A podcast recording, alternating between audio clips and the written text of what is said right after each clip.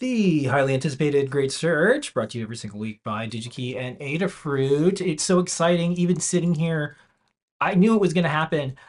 I have a full seat, but I only need the edge. Okay, so what is this week's Great Search where Lady Ada f- helps you find all things you need on digikey.com? Okay, well, let's go to the overhead and I'm going to show, I'm going to re-intro this and then get, get right to it. So on this design for a 900 megahertz uh, radio module, we have uh, a low cost antenna option where you just solder a piece of wire. We have these spring antennas that they're like a couple cents. Um, you solder them into a through hole port, but let's say you want a really big antenna, like you want uh, something panel mounted that you can um, connect to the outside of a box. It can be, you know, waterproof then, and then just the antenna sticking out. Um, for these, uh, you'll want to connect an SMA uh, and antenna. That's the most common, like uh, you know 400 to 8 to 800 900 megahertz antennas almost all use sma um, for the connector they look like this and you need something that takes this and uh, lets you plug it into uh, this micro ufl now you might wonder well why not just have an sma connector on your boards um, you can um, people definitely do i have dev boards that have an sma connector on them you can plug the antenna directly in but that sort of means, um, first off, you need a lot more space. They have to be hand soldered or wave soldered. They're they're physically large. They can't be pick and placed. Whereas UFL can. The trade-off is, you know, if you use UFL, um, they're a little delicate. They only are really meant for about 10 to 50 plugs and unplugs. So you do have to be careful with them because they're so tiny and delicate. They are good for up to six gigahertz, um, you know, but you need to have this adapter. You need to have a little adapter cable that'll take you from UFL to SMA. One thing um, I want to mention because this has tripped everybody up so many times I've seen. So um, you can have, you see how this has a little slot in the middle? There's a hole. And this antenna here, this like huge antenna here, has the little pokey part. So the pokey part has to go in and matches up with the whole part this screws in, the outside is ground, it makes a nice solid connection. The RF signal is actually gone, goes through the center bit, the little coaxial bit. But if you are doing 2.4 gigahertz Wi-Fi or BLE or Zigbee or anything that uses 2.4 gigahertz, the antennas are RPSMA, reverse polarity, which means if you notice, there's a hole there.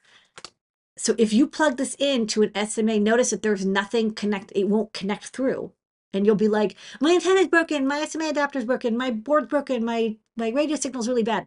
You need a different one called an RPSMA. I'll, I'll, I'll probably be able to show you that they have UFL to RPSMA, reverse polarity. So just watch out.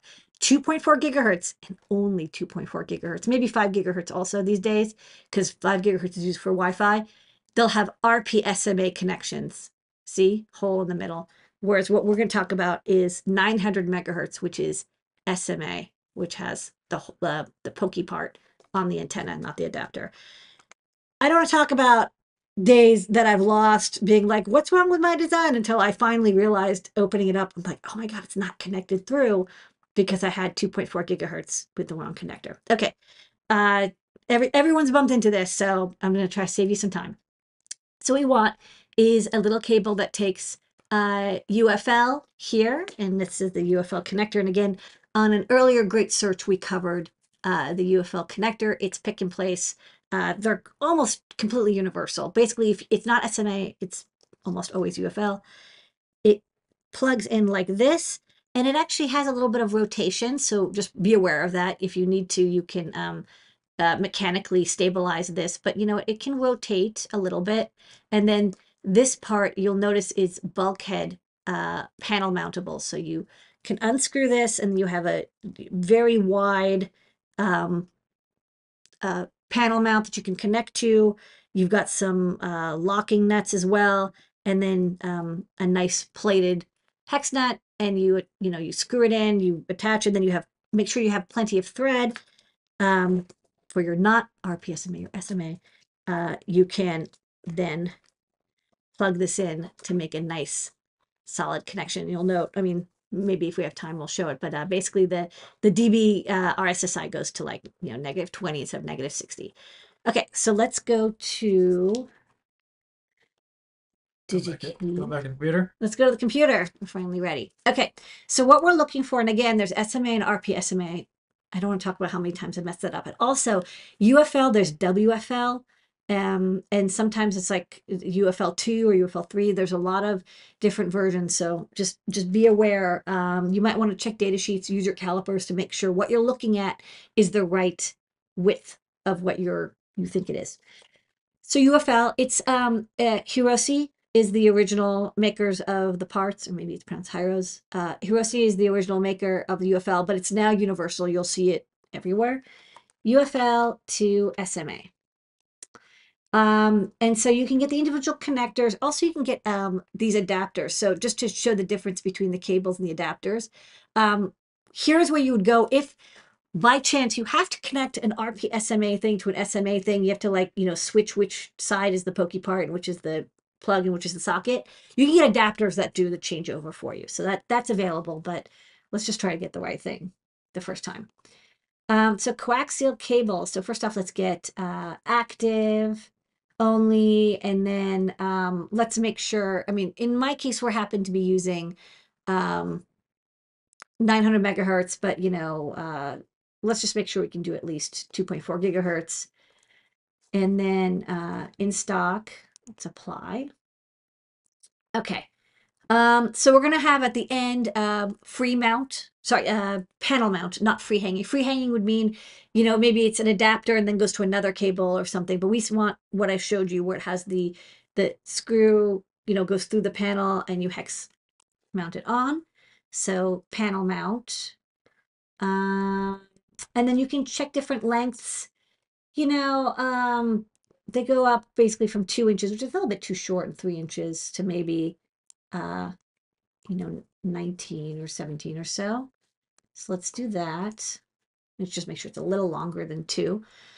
Um, so UFL, sometimes called UMCC, uh, note that they do have uh, RPSMA, which we don't want. We want SMA. And then, and also sometimes they have right angle or, or not, but, uh, and you can see there's like tons of these. Apply all. You know, and then it's just a matter of like, um, you know, there's different makers, different lengths. Um, you know, honestly, this one looks like pretty good and it's only, you know, three bucks.